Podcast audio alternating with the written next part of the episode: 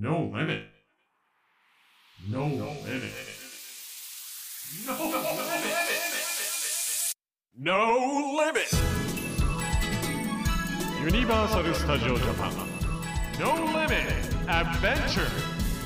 永田玲奈がお届けしていますテペフェンブランチスタイルここからの時間はぶっ飛べここは超元気特でおなじみユニバーサル・スタジオ・ジャパンの魅力をご紹介するノーリミット・アドベンチャー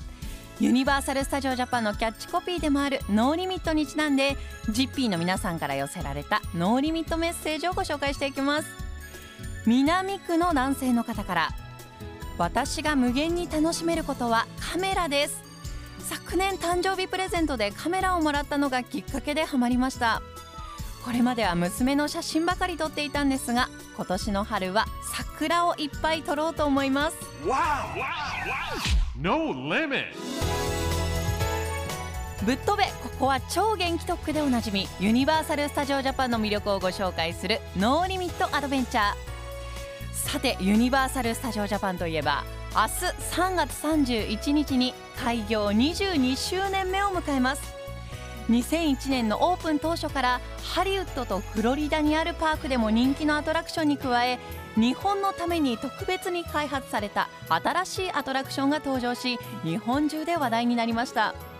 映画「ジュラシック・パーク」の世界にどっぷりと浸れる「ジュラシック・パーク・ザ・ライド」や映画「ジョーズ」の海を舞台に恐怖のツアーが体験できる「ジョーズ」など今なお大人気のアトラクションとして親しまれています。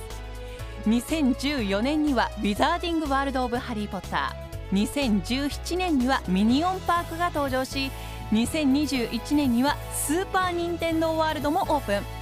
ユニバーサル・スタジオ・ジャパンは現在も進化し続けています。私が初めてユニバーサル・スタジオ・ジャパンに行ったのはおそらく2015年。当時「進撃の巨人ザ・リアル」が開催されていてあのユニバーサル・クールジャパンですよね。15メートル級のエレン巨人とあと目型の巨人と同じポーズをしてこう写真を撮ったのをすごく覚えてます。あと初めて乗ったハリウッド・ドリーム・ザ・ライドこんなに楽しいのかっていうびっくりしたしあとスパイダーマンが大好きなのでアメージング・アドベンチャー・オブ・スパイダーマン・ザ・ライドでしたっけ？そうあれに乗って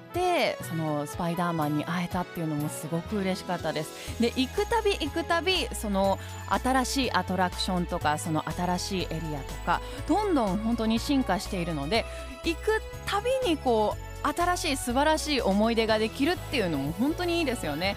ユニバーサル・スタジオ・ジャパンには子供から大人まで楽しめるさまざまなエリアがたくさんあります。ぜひユニバーサル・スタジオ・ジャパンで素敵な思い出を作ってみてはいかがでしょうか。 No Limit Adventure。次回もお楽しみに。